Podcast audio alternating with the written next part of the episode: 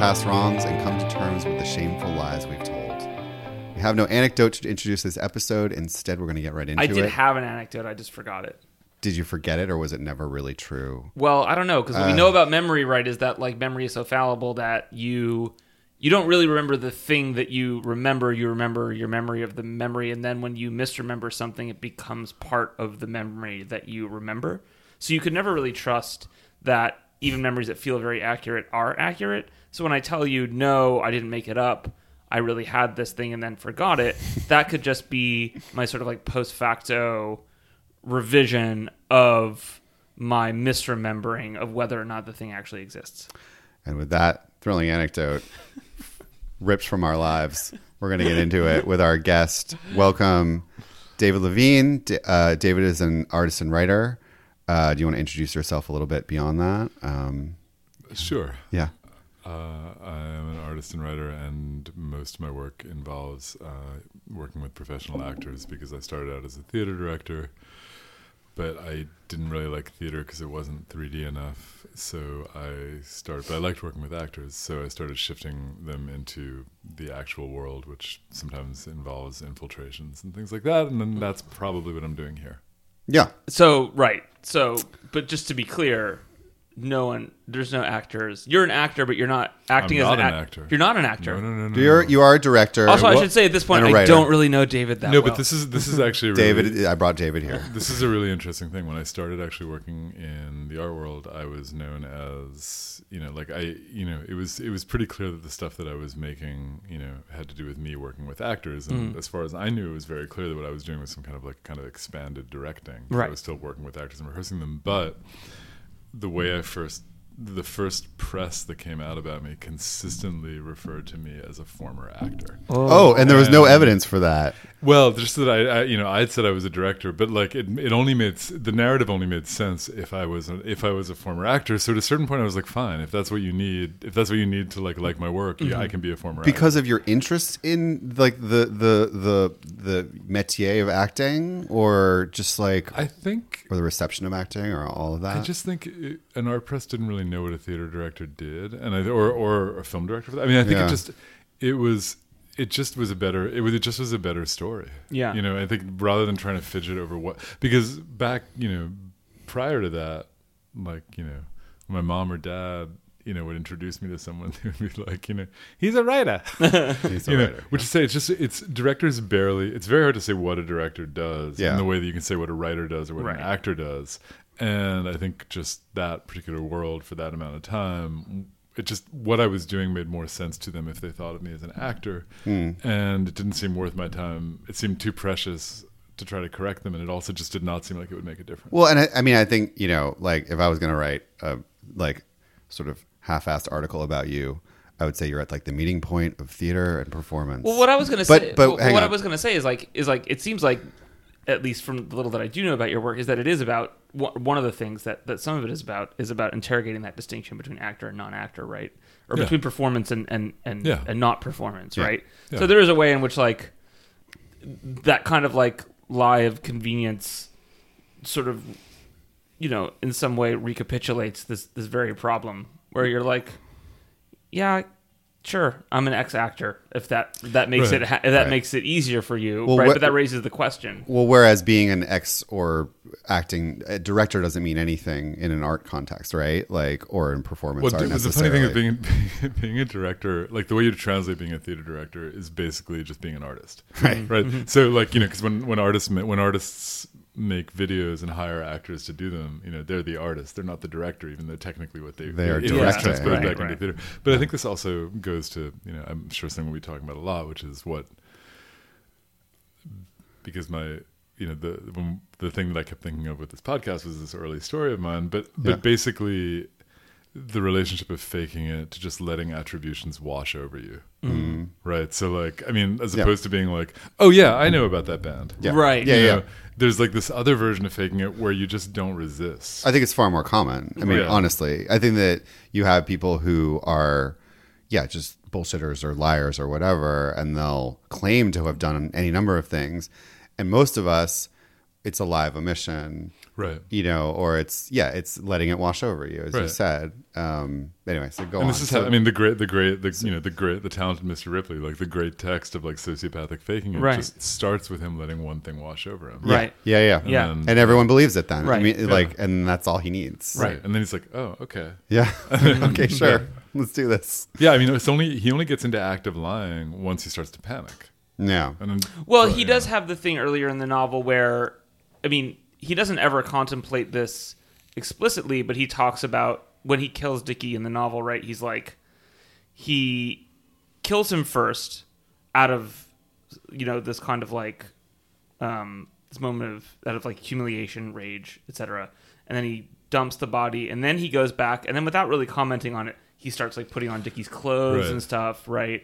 And then then the act of lying starts where he starts like faking documents and like Right. faking, you know, and all that stuff. But that's all to cover certain problems. right. Yeah. exactly, exactly, right. Yeah. All right. So what's your what's your childhood uh, Oh, okay. faking it moment? Let's let's start at the beginning. We've been told that there is one. That there is that there is. There's always scene. one. Yeah. At Well, least this is one. just when like this is just one that I was hoping you guys could help me figure out because Yeah, I yeah. never quite understood my motivation. So I had like when when you guys started the podcast, um, you know, which I've listened to avidly. I also especially love the Thank Tom you. Waits thing, Oh my God. even though the Tom Waits thing is not technically it's not as much of a faking it thing. No, but it's a great, it's a, great, it's a great gray area. That's the one we've gotten the most blowback about. I'll say someone got a friend got very upset at me at a bar over it. Wow. He, like, I'm glad I texted me- wasn't there. Texted me about it, and I assumed that he had that he had just listened to it, and then it would he'd forget about it or whatever. Mm. It was just a momentary reaction. And I saw like months later, and he was and, and Paul, if you're listening, I'm talking about you. uh, and uh, and and then he was like he like thought it was all my me in particular. Yeah. that I had this like grave misunderstanding of Tom Waits. Oh well, No, yeah. I mean, that's what you open yourself up to if you don't just act like you the- know and love everything. all the Tom Waits stands, really. Like, I mean, I would think it was. I think with with him, the faking it would be the other way around, which is like people in milieus where they're where they know they're not supposed to still like Tom Waits, Hmm. and they kind of have to fake not liking Tom Waits, even though a little bit of them still really likes Tom Waits. That could be a follow up. Like, you know, We could find I mean- that person. No, I mean, I'll like, hey, Yeah. Swordfish Trombones, Yeah, Rain Dogs. Yeah. I think they're, they're, great actually records. great albums. They're great Yeah. records. Like I mean, Okay. like like with the caveat that everything you guys said about the shtick is totally true. Um, anyway, so my my faking it story was that I never really faked it, but I would do this. But I, one time, and I remember this really vividly in summer camp. I I would go to I went to summer day camp, and it was the summer. Or I got- I don't know when Empire Strikes Back came out. Like I want to say eighty.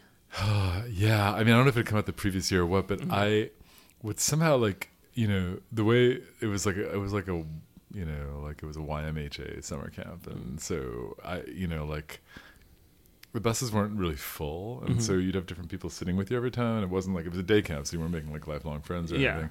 And I kept steering the conversation towards The Empire Strikes Back and how I hadn't seen it. now I had seen it three times, What? and it was like an hour and a half bus ride to Camp Yomi or wherever the fuck I was going. Uh-huh. Uh-huh. And I would pass the bus ride away by like letting people tell me about The Empire Strikes Back, um, and I'd be like, "Oh wait, so wait, a tauntaun's what or and a what?" And I did this like at least four times. This is great. This is like an inversion of faking it. Right. Yeah. And I would just, and like, like in later years, and I actually I hadn't thought about it for ages. I just always something I didn't. The, when Gabe first told me about the podcast, I was like, that was really fucking weird. Yeah. Yeah. did you like the? Did other ki- were other kids like? I can't believe you haven't seen Mm-hmm. this like document of of our generation Yeah. or whatever they thought it was. Yeah. Yeah, and you you enjoyed that. I mean, that was the that character position for you was one that you wanted to experience or inhabit. You know, if, if the thing is like that part was that part was that part was peripheral to me. Like it was just something I rolled with. Like I Hmm. Really wanted to hear how they told the story. So- Like, Ah. so- it wasn't that I was grooving on the abuse or on the Right. incredulity. It Well, was just that I would think it would be the opposite, right?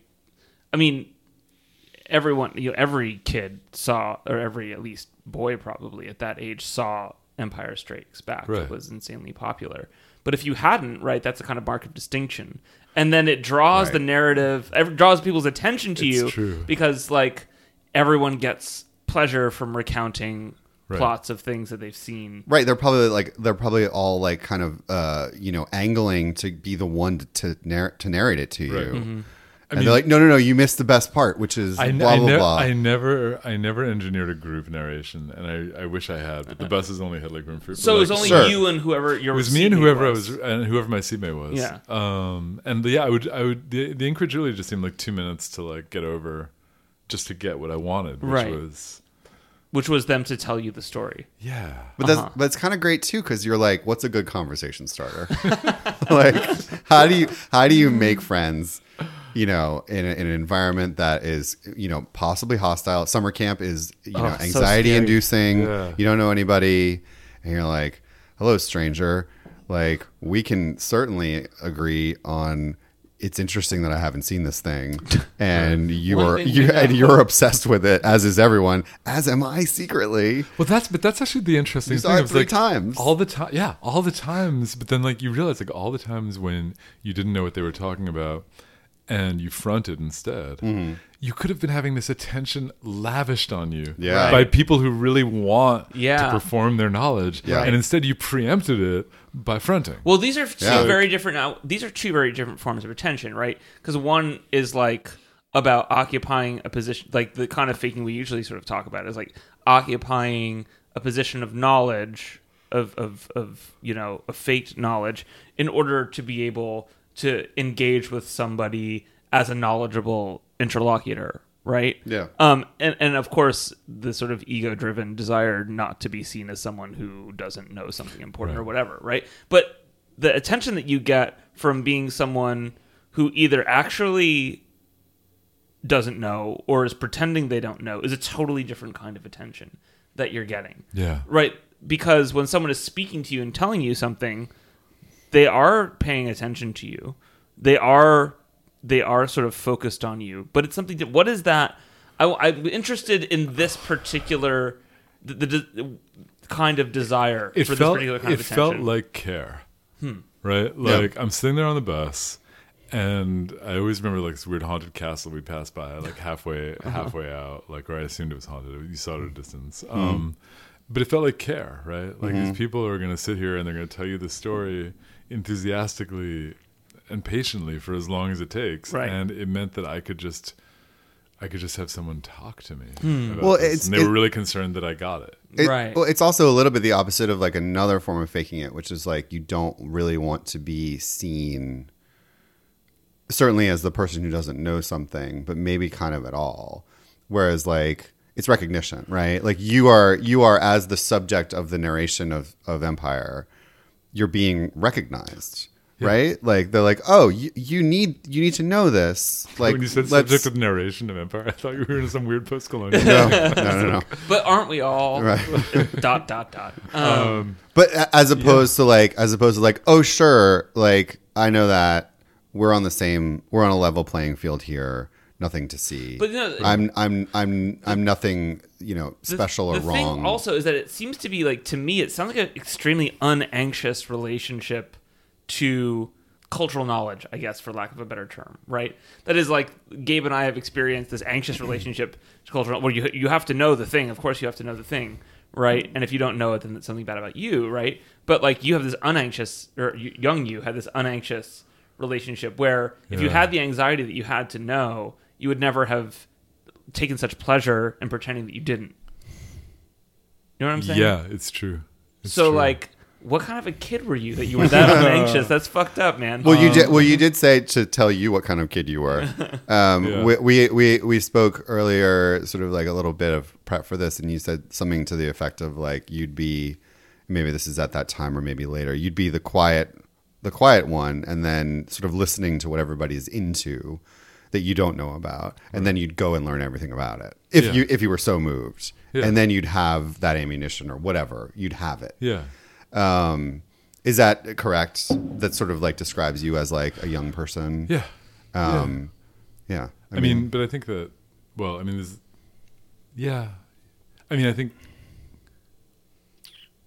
there's a, there's a lot of side thoughts off that, but one thing I wrote back to you was that you know I think that well one reason why was like after after my halcyon days of summer camp, like you know I went through a protracted period of like not having any friends at all. So if anyone had asked me what I thought of the Smiths, I mm. would happily have fronted. Right. Mm. But instead, I, ha- I had no choice but to go home and like learn everything about the thing that people were listening to because I had nobody to talk to. But my main, but my main thought about it was is more that I think that there's an inverse problem, which is you're really you're really orchestrating. Like if you if someone's like, "Oh, do you know about this thing?" Mm-hmm. and you know you're like, "Oh yeah, I know about that thing."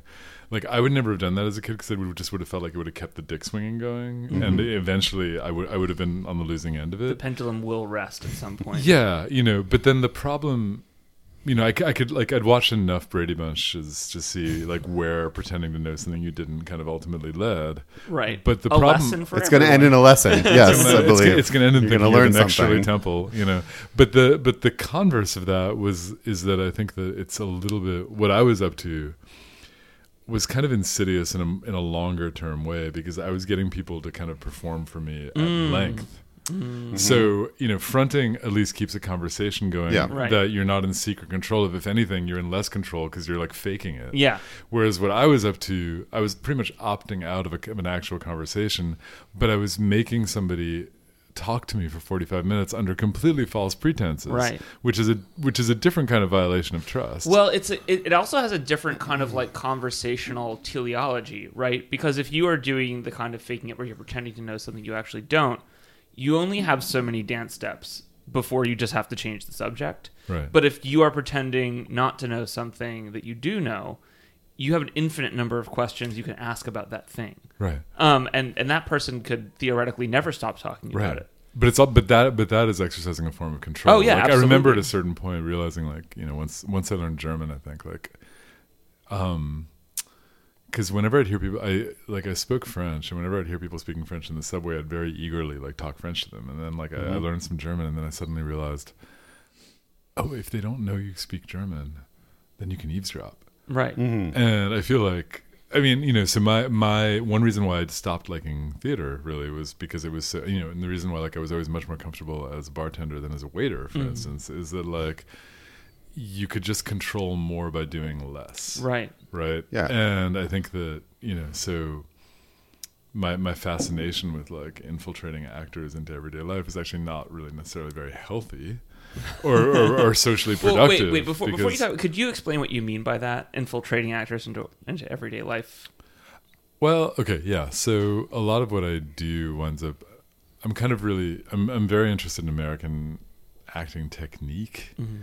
and the ways in which it's kind of a shorthand for turning yourself into somebody different. Mm-hmm.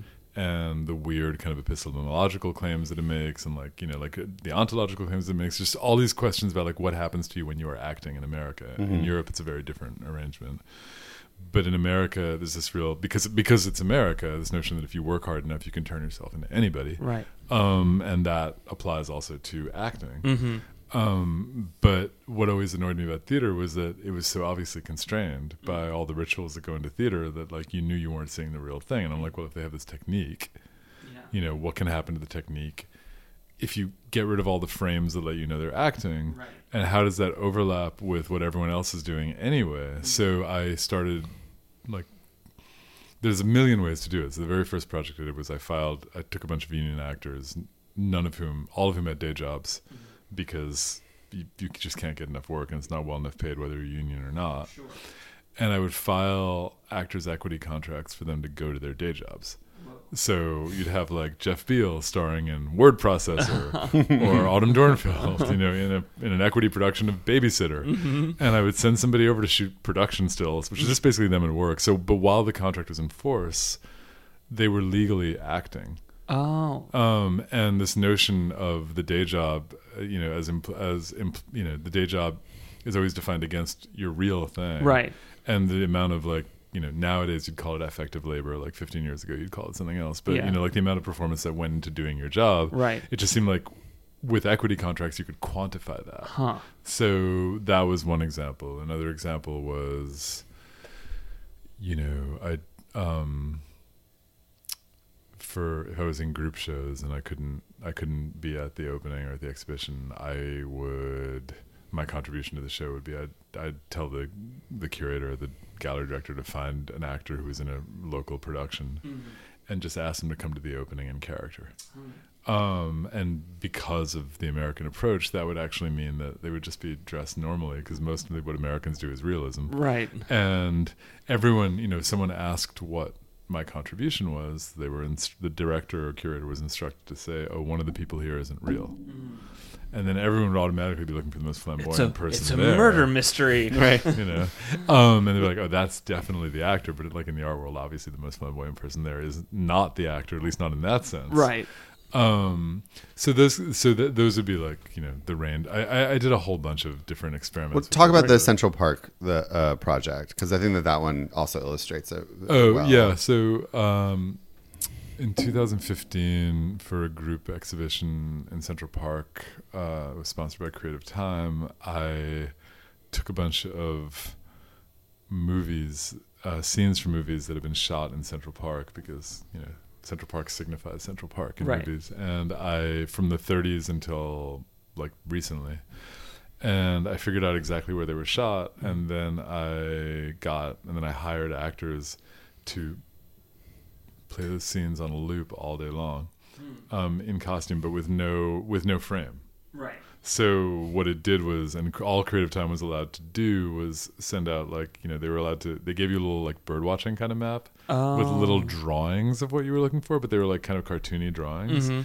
so that it basically set in motion this thing where like you either and it's Central Park's huge, right? So Yeah. either you walked by this like young you walked by this young black man in a tie like lecturing a couple of like kids like on a rock on the upper east side and you're like i've seen that before or you you know or you saw like two women you know dressed for a very fancy picnic like tongue kissing over mm-hmm. and over again like on the south side of the park and you're like that looks huh Yeah. you know And that's if you even knew it was something that was happening versus Right. all the people who were just there. Well, you just walk by, and Right. something might ring a bell, Yeah. and some and something, and like you know, sometimes it was in transitional space, sometimes it was in like space where people are sitting or pay more attention. Like after an hour, they would notice that these women kept kissing every five minutes, but it would take that much time, Right.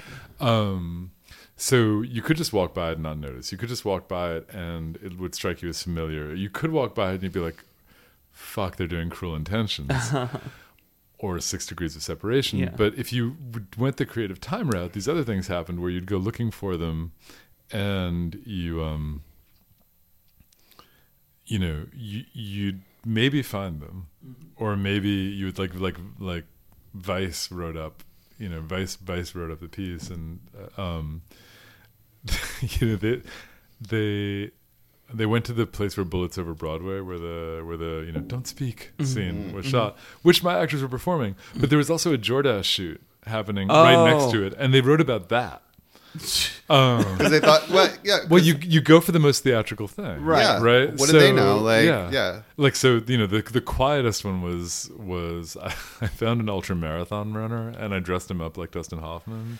And Did you he- marathon man? And he went around the reservoir all day long. Oh my God. And the only tell would be at this one spot where Hoffman stops running. It's kind of like right after the dog Mm. Yeah. thing, and he kind of leans back against the fence, and we Yeah. had to cite the exact spot where he did it. And they've changed the fence since then. Um, you would catch that if you were standing around looking for him, which nobody would ever do. Right. So that's kind of, but these like, I think I used to call them like tactical nodes of insincerity. Mm-hmm. Kind of just, you know, in the the show I just did at the Brooklyn Museum was kind of about a demonic casting agent Mm-hmm. who keeps doing this kind of thing. Um, And I was trying to figure out why I do that kind of thing. So th- those are the sorts of ways. That, I think I think we'll get back to that Yeah. performance like a little later on, but I want to go back a little bit to talk about your interest in acting, and maybe if you can put on your professor hat a little bit and like sort of talk to us about like American, in particular, American techniques in acting in the 20th century, Yeah. And like because that seems to be the foundation for what you're interested in. and, and also just you know it's interesting to me we have this kind of like if you think about like you know oscar bait type performances like you think about like i don't know someone like daniel day lewis right and what you're saying about ways in which the distinction between like performance and just living your life is this kind of seems like a, a kind of like formal idea for you that can be manipulated in one way or another. When we think about when we think about I think that when a lot of people think about what it means to per, to perform realistically, they have this notion of an individual immersing themselves, right? It's always like immersion Right. in this fictional construct Right. that they try to give material shape to through various sometimes extravagant right Yeah. Well- Daniel Day Lewis living like a mid a mid 19th century president for however many months Right. and we're tickled Yeah. by that. Oh, yeah, Like we're when totally he's when he's by that. off camera, he's doing it also. And right that and we all go like oh my gosh what commitment well, and also the I think the push pull of almost everyone where they're like that's some good acting, but Mm-hmm. like even in saying that, almost everyone knows that you're acknowledging the, the the fakery. right and that we can't Well- when we're watching the performance get out of our heads everything that we know about it coming to the performance Right. Well, but I think the, the missing element, all like you know, but the the other the other missing element in all this is work. Yeah. The idea of work, Right. and I think you know, and I um, brief plug for a book I have coming out with a friend of mine Mm-hmm. in a few weeks named Shonni Enelow, and Shonni Enelow wrote a book called Method Acting and Its Discontents, Mm-hmm. and she's a performer and also um, a professor at Fordham, and she th- she's thought a lot about the psychopathology of method acting Mm. and the idea of method acting. Um, so we talk a lot about this, and especially the element of work. And so I want to counterpose for a minute, like Daniel Day Lewis Mm-hmm. um, to Brad Pitt. Mm-hmm. So I've seen Once Upon a Time in America in Hollywood, Hollywood. twice. Mhm. I really want to see it again, although I don't think I'm going to get a chance I to. saw it once I I also want to see it again One of the super astonishing things about it is that both times I did not actually notice Brad Pitt acting Mm. until like three quarters of the way through, and that was only because I was like, "Wait, what has Brad Pitt been doing?" Right? yeah Whereas like, whereas like DiCaprio's work yeah is really praised, Yeah. but the thing about the thing about Brad Pitt and also Andie MacDowell's daughter mm-hmm. is that I forget what her name is, um, who plays the Manson girl. Oh yeah, yeah. They are so who played Squeaky No, no, No, no. she's The, not the sweet. one Oh, the who other one. the one who has the like Right, right. flirtation with Yeah, yeah, yeah. they uh, are Brad Pitt's character. so at ease. yeah They are Mhm. so chill in a way that Lena Dunham's not, in a way that Leonardo Certainly DiCaprio is not. not, in a way that the amazing little girl who's playing a method actor Yeah. is not, right? Yeah. So that you don't notice he's acting at all, right? Right. People like Streep or Daniel Day Lewis yeah or Brando in his worst performances, but not not actually in Last Tango, which if you can bear to watch it is kind of an amazing performance. Mm-hmm. Yeah. But like but you always see them working. And the funny thing about the method, right, is like, that was some great acting. He really vanished into the role. Yeah. But you're like, I really saw Daniel Day Lewis working at vanishing into the role Yeah. every fucking second. Right. Yeah. So a lot of what a lot of what like great acting is in America is throwing off sparks. And Yeah. the sparks are of your work or your immersion. But there's this weird notion of like Heath Ledger really vanished into the Joker. I never forgot that Heath Ledger was vanishing into the Joker at every second.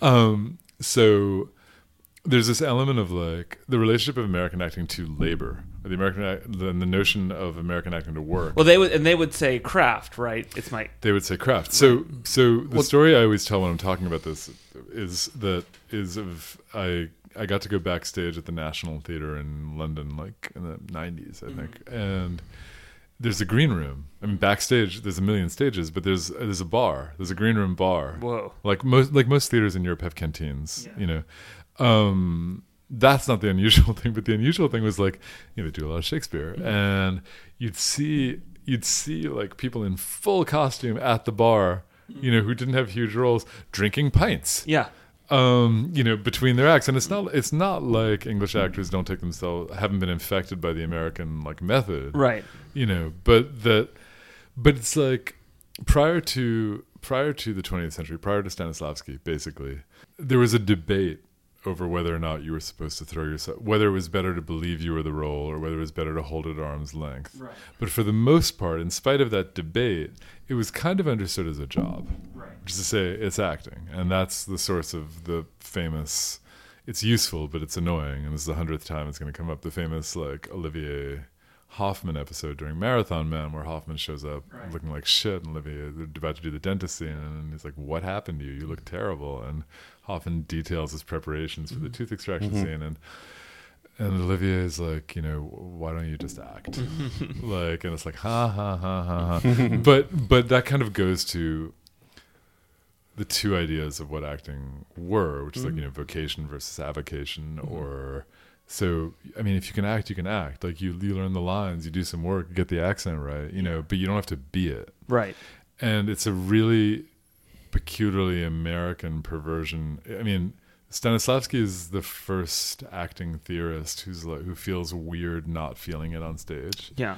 but he lays he creates a system where you basically and that and that and he feels weird because he's being asked to do realism Right. and Chekhov is implicitly making certain demands of an audience and a production you know basically basically Stanislavski erects a fourth wall because realism has reached a certain artistic pitch that actors are starting to feel really awkward Right. if they don't imagine these structures Right. um, but Stanislavski's approach is always it's all tricks to forget that you're on stage. Yeah. It's not about really believing you're Right. the it's about like not freezing up. Yeah.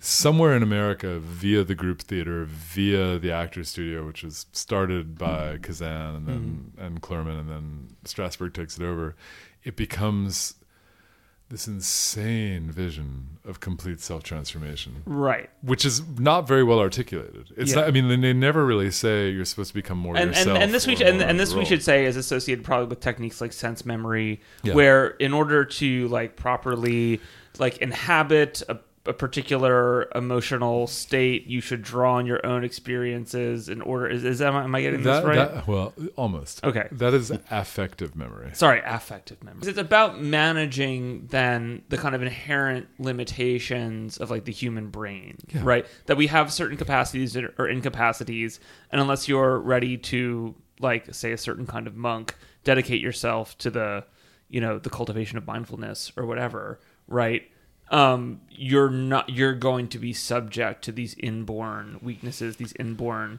limitations just because you're a person Right. Yeah. And yeah, and it's a very, but it's also, and just because it's a job. Yeah. And you can't focus on your job 24 7. right or even sometimes for 10 minutes at a stretch Right. and so this is like a variation of the perruque, right? Mm-hmm. Where you like ways of looking checked in while you're actually like, you know, checking your email, Mm-hmm. but it looks like you're working. Um, and Stanislavski is very generous and flexible about these moments of inattention. Mm-hmm. At the actor's studio, they never quite articulate whether a good performance is supposed to be losing yourself in the role or losing yourself in yourself. Mm-hmm. And Strasberg, because he's a because he's a complete fraud, Mm-hmm. um, you know, is very vague about this. uh-huh Um, because he has no fucking idea what he's talking about half the time. So, um, There's an interesting other podcast to be done about that comment, but oh, Go on. Yeah, well, um, but he shaped everything. I mean, I'm Yeah. I really I don't like gurus.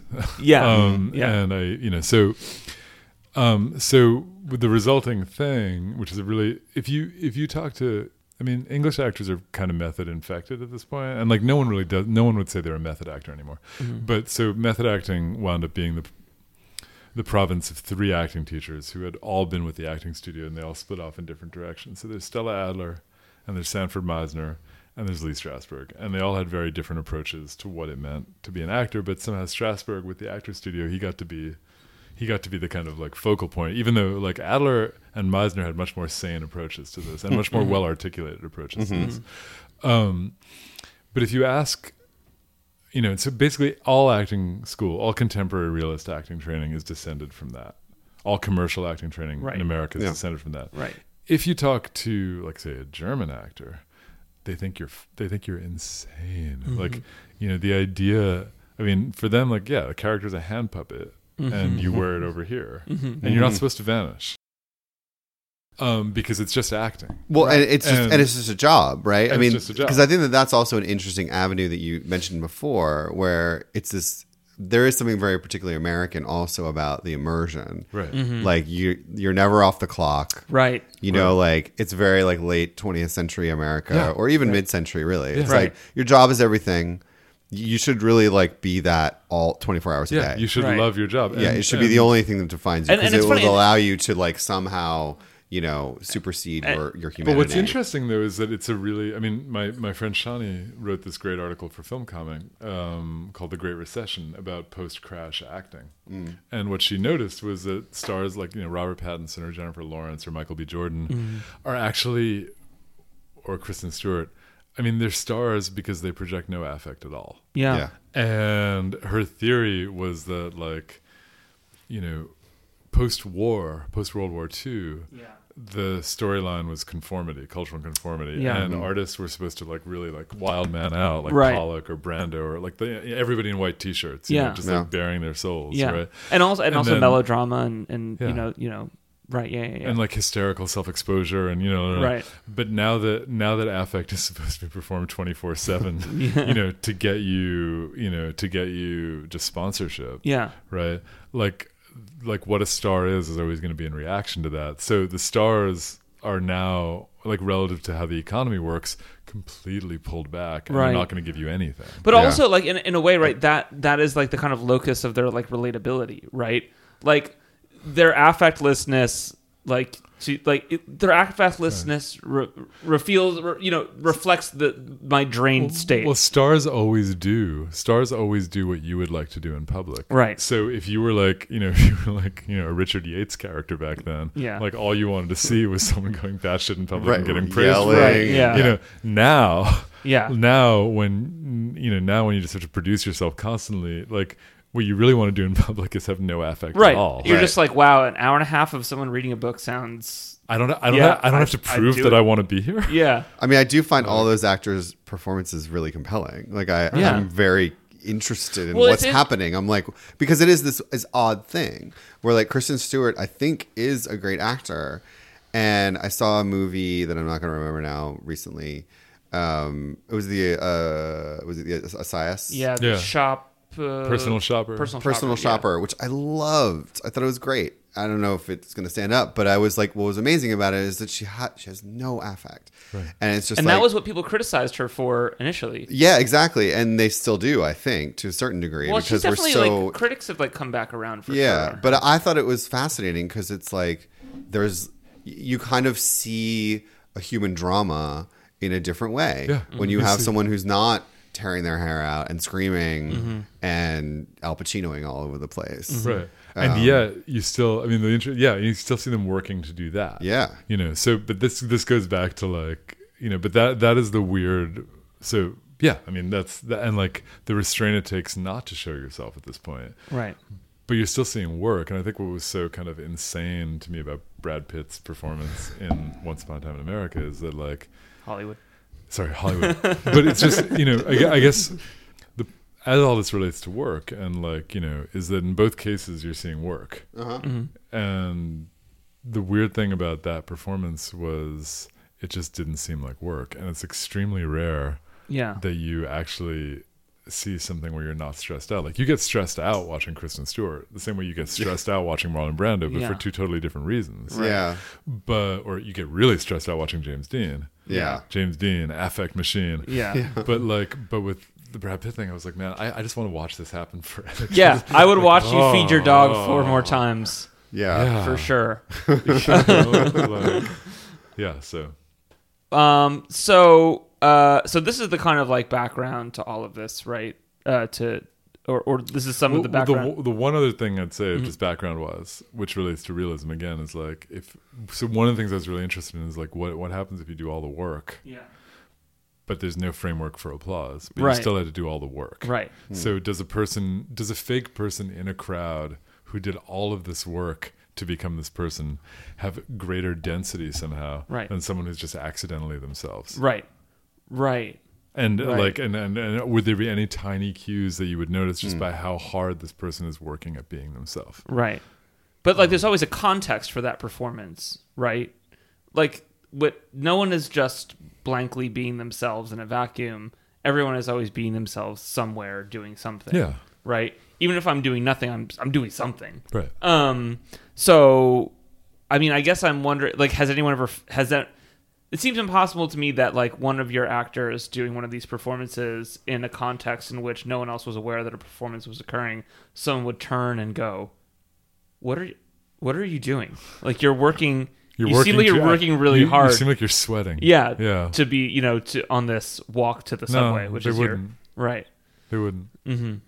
So the is it- well, the But one that's thing, that's where the pathos comes in, right? right. It's like well, the one thing I, I wanted to, to like bring up, which is sort of related to the things we're talking about, and that we had I'd mentioned to you before, was like that I'm interested in as like maybe like an avenue to explore is our obsession with characters who play uh, people in like deep cover.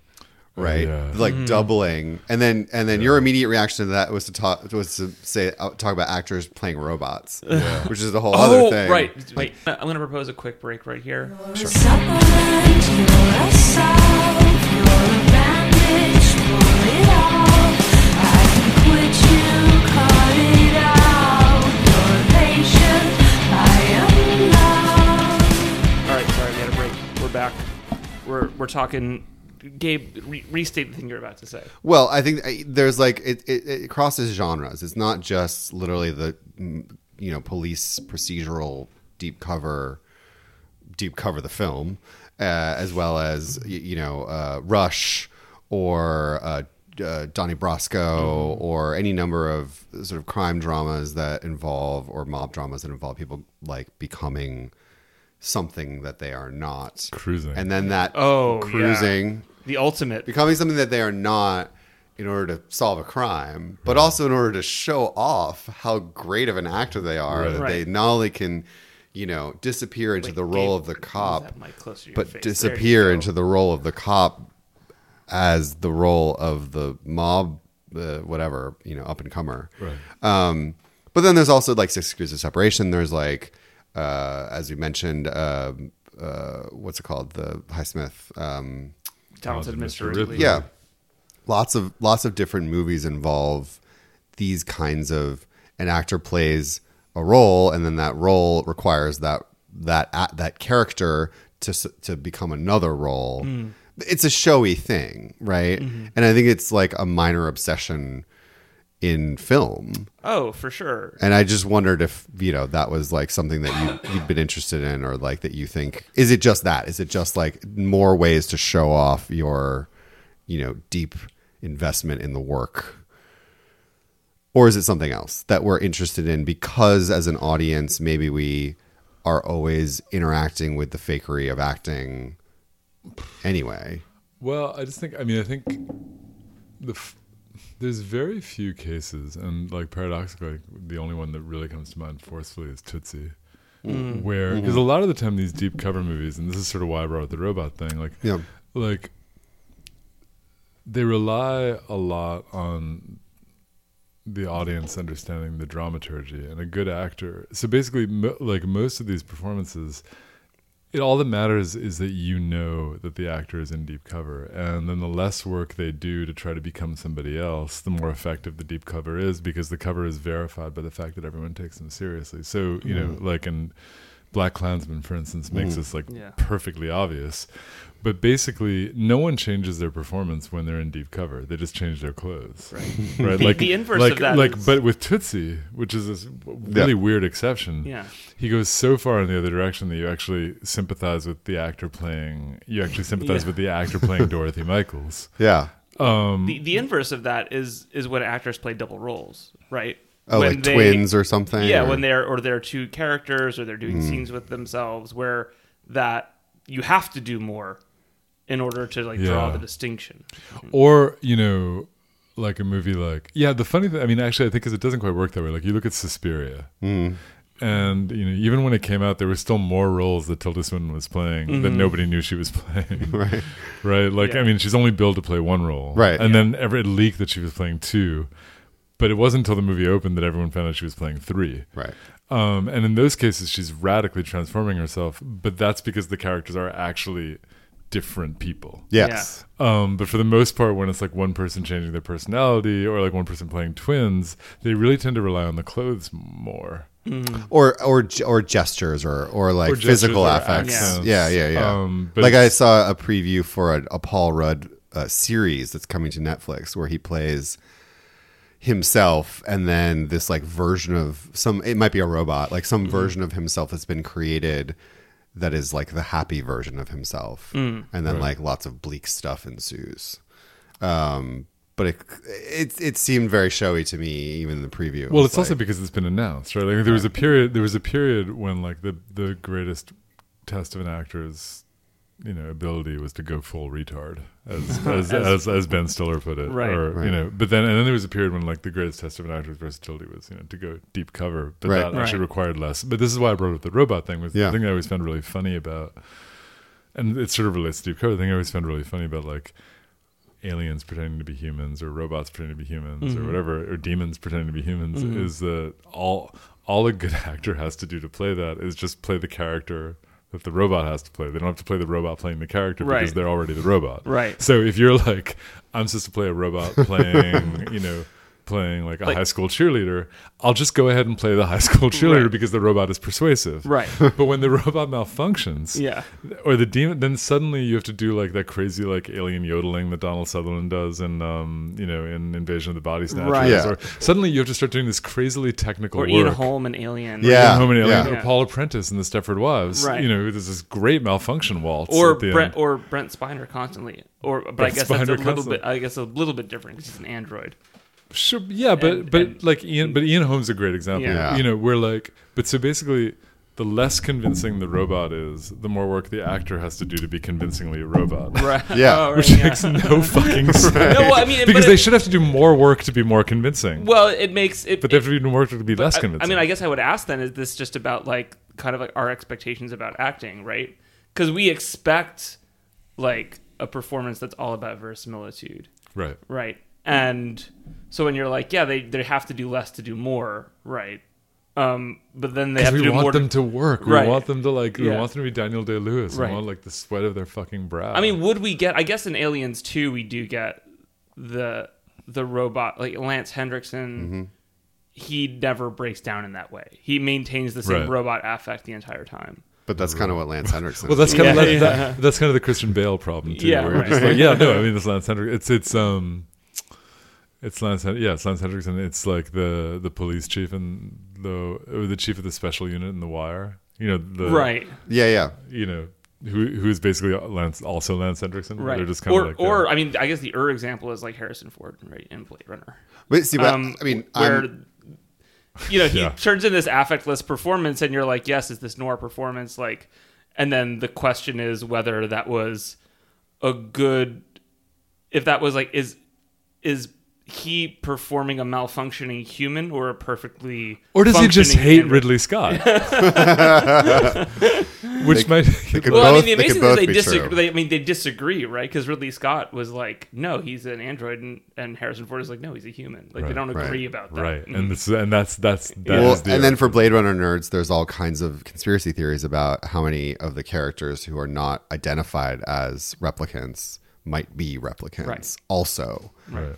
But like, how do you know? Yeah. How do you know that I mean, you are it- not a replicant? It's so bound up with the with the material and the source material and what the film movie. is actually about, right? It's kind of an unfair example, I guess, um, because that's in some way the entire point of the movie is like that's the question it's trying to get you to ask. It is trying to pull you away from the sort of um, um, from the diegetic frame a little bit, right? Trying to pull Right. you out and be like, well, I'm ob- we're obviously trying to get you to ask questions about you, Right. Not just to revel in this.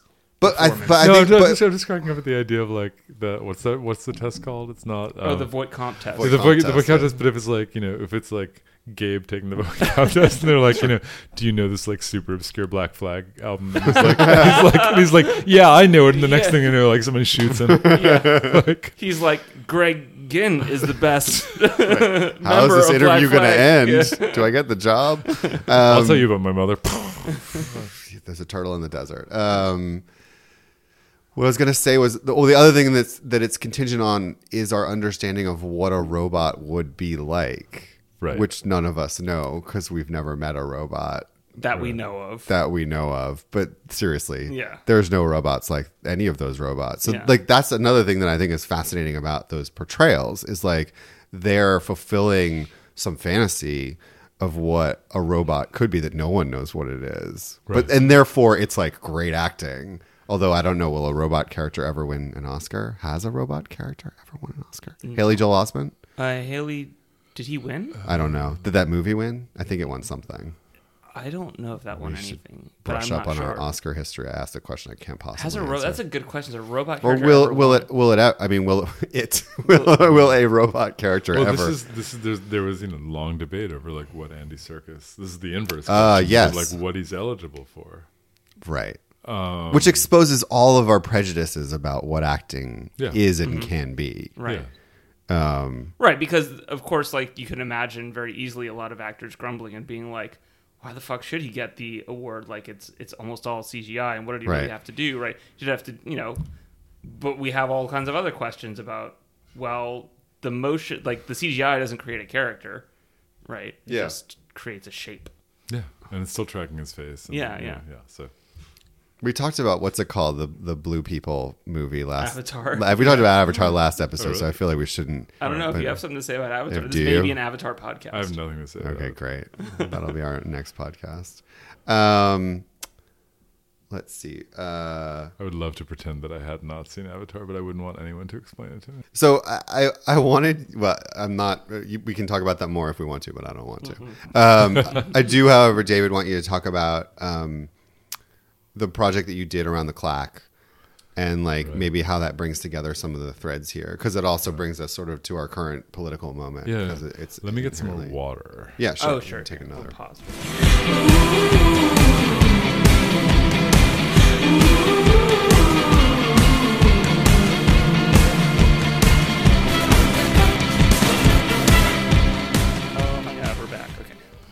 So yeah, I wanted you to talk a little bit about the, the your a recent project you did. Uh, I call it the Claque project. It's not actually called that, but you can talk Right. more about what it is and sort of what you're interested in. Yeah, I mean, I think you know the the one thing that keeps going through my work is again and again is like I like you know I like these very um, convincing performances that no one knows happened. Right? Yeah. and like all the way back to me being like I don't know The Empire Strikes Back because it, there is a way in which like when I was like studying 19th century literature, it was always like you know the real like Flaubert Flaubert style realism Mm. is all about remaining f- all these feints to keep yourself invisible. Yeah. I mean, at least in like Madame Bovary. So the the you know the idea being you could actually control a lot more territory if no one knew you were controlling it, and Mhm. that actually vanishing took a lot more work than showing up. Yeah. like when I started out as a director, I was And, and this I is to say this is about Flaubert's comment that like the author should be like a god in the universe, everywhere present and nowhere seen. Yeah. Right. That's the sort of Yeah. Flaubertian. Yeah. Line. Yeah. And I think that that notion that you could, the only way to saturate every particle of the reality that you were creating was to, I mean, that, that, that would only happen as you were vanishing. Mhm. And that, you know, in a way, like when I started out, I was a pretty flashy director, but then I realized that like it actually, it was easier to be flashy and to show up and to be visible with through gestures, but the Mhm. gestures kind of took people out of it the same way you can see an actor working hard. And what I was really interested in was like just how far away you could vanish and how much work it would take to saturate at that degree, which eventually had to draw me out of a theater. So I went Mhm. from doing like you know magical realist plays to doing realist plays, and then I just went. I just didn't do anything. Yeah, Um, we did not, not do anything. You, No, le- but I you mean, left the theater. You left, left the theater, left the space. but I think that the way that relates. So my interest is always in the kind of weird, like the better you do realism, the less anyone will know you're doing it, and the Mm. pathos of that, and that has to do with like most forms of virtuosity, Mhm. right? Right. Like, um, so I'd done all these projects, you know, with like actors and thinking about like robots and thinking about just different ways in which, like, both desperately wanting to be the center of attention, but also wanting to vanish, and this Mhm. tension between the two things, and you know, and I think like. Flaubert level realism is a way of having it both ways, Mm. which is you can be the center of attention, but no one knows you're trying. Right. No one knows you're there. Yeah. Um, so, in the midst of you know my general thinking about this comes the election and the subsequent like week long debate over crowd sizes Mhm. between the Women's March and the inaugura- and the inauguration and Mhm. Obama's inauguration and then the accusations of fake protesters and then da da da da. da. Yeah. And you know, and the fake crowd at the announcement of and the fake crowd. Yeah. at- Well, at the Trump's real candidacy. paid the- crowd. Well, the real pay, but also like yeah, the fake crowd at the CIA, the fake crowd at his campaign announcement, the fact that he infiltrated the CIA speech the day after the inauguration with his own employees to Mhm. clap, and so all these things are getting thrown in. But obviously, they dovetail with my own interests in you know what's what's more subtle than an actor on stage it's an actor in the audience Mm. but then also the ways in which you know so i started researching this and i realized there's a whole industry i mean on the one hand there are actually companies that will organize paid that you can pay them to organize protests Sure. on the other hand, um, it's an accusation more than it is an actuality, and my inter- and I also became very interested in the accusation itself. Um, so you know, all the way back to the first paid, the first paid. So a claque, which is what Gabe, you know, a claque is specifically a 19th century group of um, applause blackmailers, like an appl- like, and what they do is they they hold they would hold a production hostage, so the producer would have to pay them off, otherwise they would start booing. While at the So same they'd time, buy like a ticket block or something. Yeah, Mm-hmm. and I mean it was a big reciprocal thing because the they also claques would also be hired to boost audience, you know. So they, So they could so they could boo you or they could pro, yeah, like producers knew that people are more apt to applaud if somebody else is applauding, Right. So they would seed, you know, friendly faces the same way we seed friendly faces at our book launches, the same way we, you know, like Yeah. pretty much everywhere. The, the way you know the way. The way a junior faculty member will feel pressured to ask the first question, Right. a, you know, Yeah. like But it became something of an industry where you could hire something- people to show up, Yeah. and then you could pay them a little bit more to clap, right. or not, and not, or slash and, not. and boo. there wound up being competing interests. So this, so you know, Mm-hmm. like the producer's paying them, but the star is paying them extra to do double clapping at their thing or to boo their rival, or Mm-hmm. like pretty much eh, they're getting they're getting money from every side. right. And there's there's specialists. This is, emerges over a 50 year period Mm. in the Parisian theater system.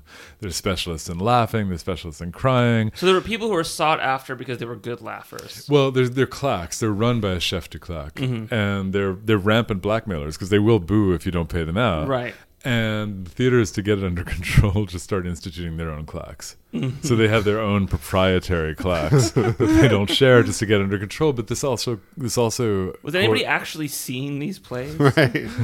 well, this is the this is the question because at a certain point it became more like a liturgy Mm-hmm. than Mm. you know, which is to say that like the actor would say their lines, people would applaud, they would overdo it. Everybody in the audience knew that there was a claque. Right. You they know, were all aware. and Everyone they was might aware. have all, you know. So and then like in the same way that you don't, the same way like when the analogy I used in the Brooklyn show is, you know, like when a friend sits you down and like you know, like plays you their favorite piece of music, and they're just Uh-huh. like looking at you, Uh-huh. and you actually want to like hold back your response just to spite them, Right. You know, in the same way.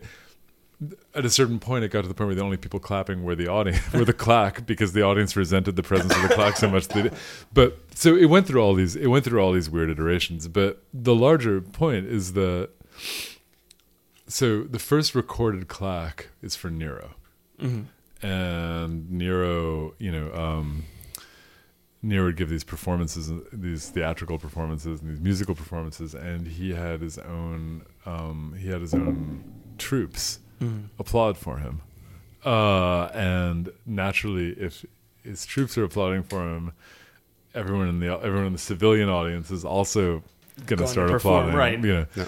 um, Or yeah. Clap. but we know this.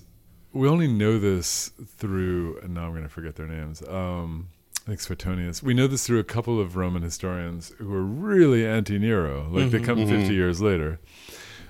All of which is to say that on the one hand, paid applauders do exist, or suborned applauders do exist. On the other hand, whenever you want to delegitimize someone's popular support, you can always, all the way back to Rome, uh, have recourse to you know to Right. to incentive Right. in Yeah. one way or the other. You're accusing them of only doing it because they're scared, only doing it because they got paid, only. Right. the- So the accusation winds up being as interesting as the actual fact of it. And Mm. in the case of Trump, in the it was it was both. Mm. Um, so I wound up talking to people who run fake crowd agencies. I wound up talking to the casting agent who cast his campaign announcement. Oh, whoa. But she didn't know that she was casting his campaign announcement Oh. because that's not how it works Right.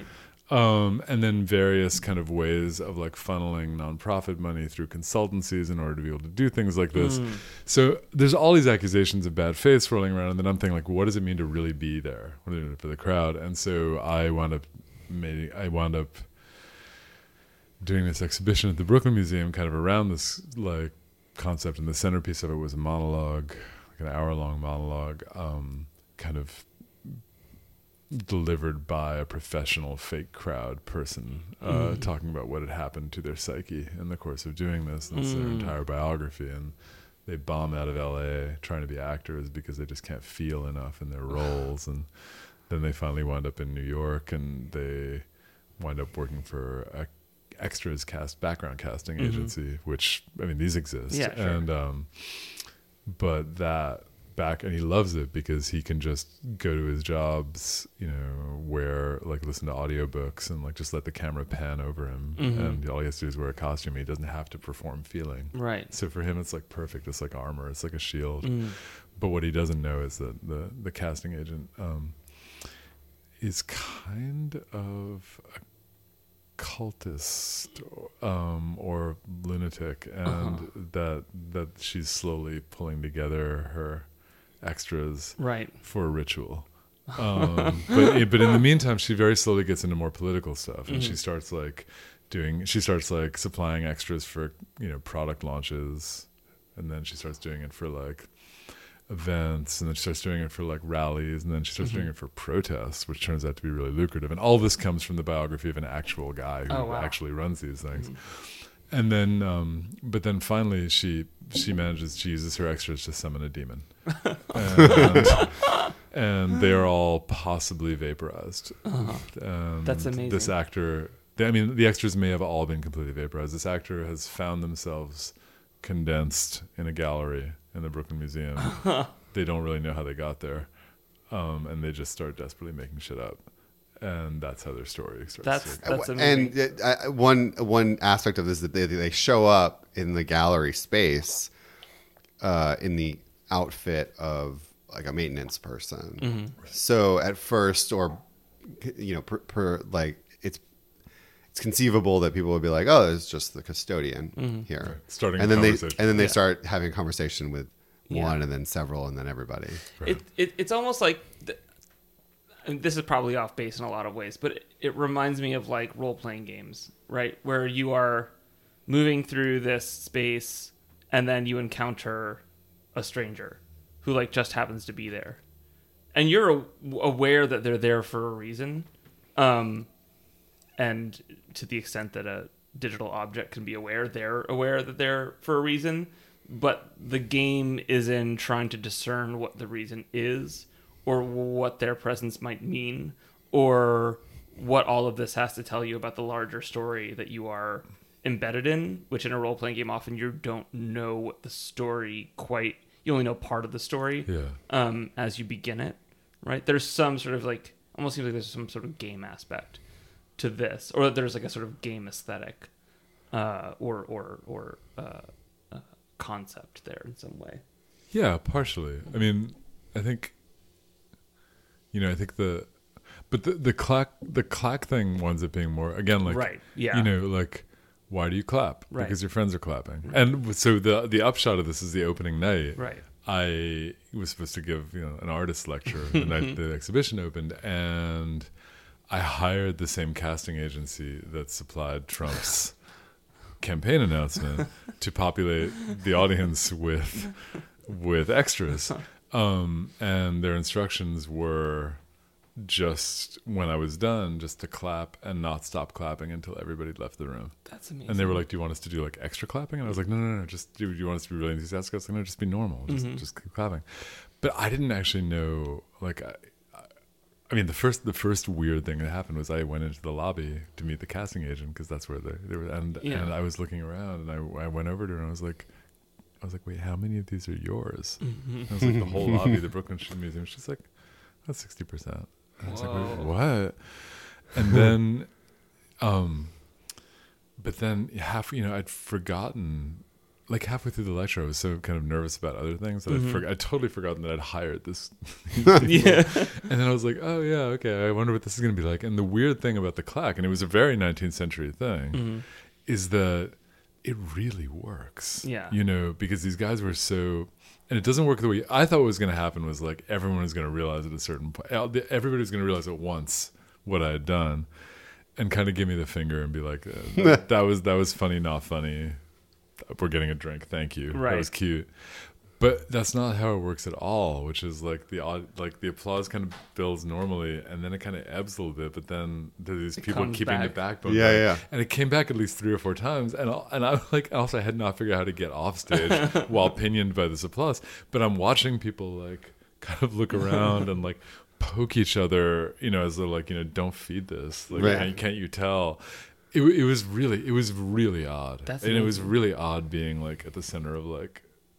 That's crazy. It was weird. That's amazing. Well, it's interesting how it, it replicates something that's that really happens, which is like you're at a, a music performance and the clapping. Maybe you're not a super fan, but there are super fans in the audience, and they're just going to keep clapping as long as it takes to get them to back get on them back on stage. stage, Yeah. or eh, you know, or if it's like a classical performance, just like to show their devotion, Yeah. you know, and then also when they're this- like bravo, and you just want yeah, and you're like, is this going to Yeah. keep going? I guess I'll, I guess I'll clap again. I don't even Right. know why I'm clapping. Yeah. It's just what what we're doing. Right. And in the same way as you know, uh, in a in a movie theater, if people laugh, you're more likely to think it's funny. Or, or you on know. a train, if someone is on there begging or it's showtime and they do the performances, sometimes they get no money. But if one person gives money, then other people, I mean, we've all watched this happen, um, then other people are more likely to pull out a dollar and throw it in the hat. Yeah, and this understanding, I mean, this understanding that I have about the idea of the crowd in the 20 in 20th century entertainments as a sort of like uh, unreproducible kind of energy and experience. And this is something that, you know, people have written lots about in terms of movies going to your laptop or to your TV screen at home rather than people actually going to the theater. And it really is different. Yeah. Um, it's different in terms of how you experience it. It's different in terms of your reaction. Like your feeling afterward is like you don't know what it would have been like if you just watched it on a TV. And we now have the experience of like doing both, but Yeah. um, but it is this thing that changes your behavior. Although it is just it is it just is your behavior when you're in the moment. Yeah. Um, and that's I think like kind of a radical intervention that like like you're you're thinking about and doing and like the performance that you did. Yeah. It was, Um, but all in the same way that being alienated from a crowd is a very odd feeling. yeah, You know, like like we are talking about, like being at the protest but not really feeling it, Right. yeah. and then you feel like you stand out a little bit because you're not like everyone can tell you're not feeling it. Right. And But you feel you do, but you probably don't actually. right? Um, no one's going to be like that guy at the protest. Looks so bored. He's not. Or Right, we should invite him to the next protest. No, this a is why. stranger that we've never met before. This is why I always think back to that, like that one scene in Strangers on a Train, which just kills me when everybody's head is turning Mm-hmm. back and forth, and uh, Bruno's head is just straight, Straight, staring yeah. at Guy. That's Like, how you I know he's a true psycho. Yeah, Unswayed by by the crowd. yeah. And this is this era of like candid camera, and you know, this is this is when Yeah. everyone was like, you know, in like the elevator experiment, Yeah. and like when everyone's like super hung up on conformity, and Mhm. you know, and like the worst thing you could think of would be, yeah, Yeah. know, yeah. Well, David, Thank you so much for coming. tour de force through through uh through areas of fakery I had no idea even existed. Great. You've opened up new pockets of experience, new pockets of inauthenticity and authenticity for us to to rifle through.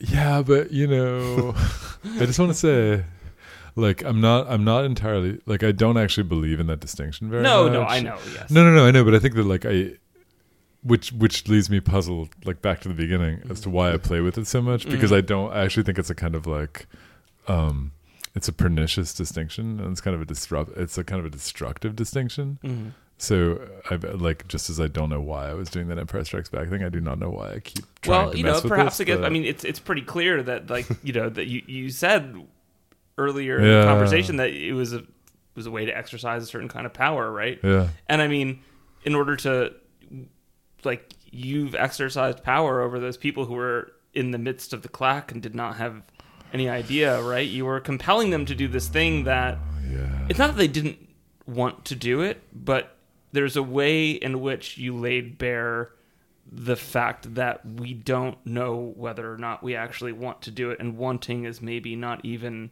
the right category for describing what happens when you are enmeshed in that kind of Right. group psychology. So you are doing the devil's work. Um, So that's so that's Yeah. that's your answer. Okay. Yeah. All right. but in a but in a great way, there are many worse ways to do the devil's work. I would go in a different direction, uh, and I would say that I mean I do think it's interesting that that this is like something that's been compelling to you. You know, like you know whatever you've told the story, but it's like forever. Like it's like something that you're interested in playing with, and in some ways it's about exploding it. It's about, and that's kind of a little bit about what our project is too. Is like we do these things, we go out of our way to dissemble and you know make a different version of ourselves for everybody else but like in the end does it really matter and Yeah. like was it really worth it Right. like a lot of times i think in the end we're like not really like maybe we learned a lesson along the way that like we shouldn't well, no, we I shouldn't mean, necessarily I mean, need there- to do that all there- the time There's of course virtue in in in, in being like, no, no, no, this is how power works, and I'm yeah going to of show course you how. it of works. course You know, of course. yes So the important thing to uh, tap dance my way out of my last insult No, is no, that you're that's is that you're right is you know you're when you lay it bare and you let people see how it works you know you weaken it and and that's That yeah, that that that's the theory. Mhm. But like, meh, okay, yeah, all right. i don't know i buy it i think it's we're really, i think fu- it's really fun when it's working I mean, the mechanisms of power have been exposed a lot. yeah well, Yeah. well you know there's, you can you can tell people how it works or you can show them and you can you, you can be like no no no it's all like a, a, a construct or you can be like you know you can be like that like you, that thing that you thought you were experiencing here's how it actually works Well, we get closer to it because we look at it as experience. We're like, Yeah. this is what an experience is, and this is the one I had, and these are all the elements that went into it, rather than like, yeah, Yeah. rather than a more simplistic understanding of it. david levine thank Thanks, you so guys. much Thanks for Bye-bye. coming. Bye.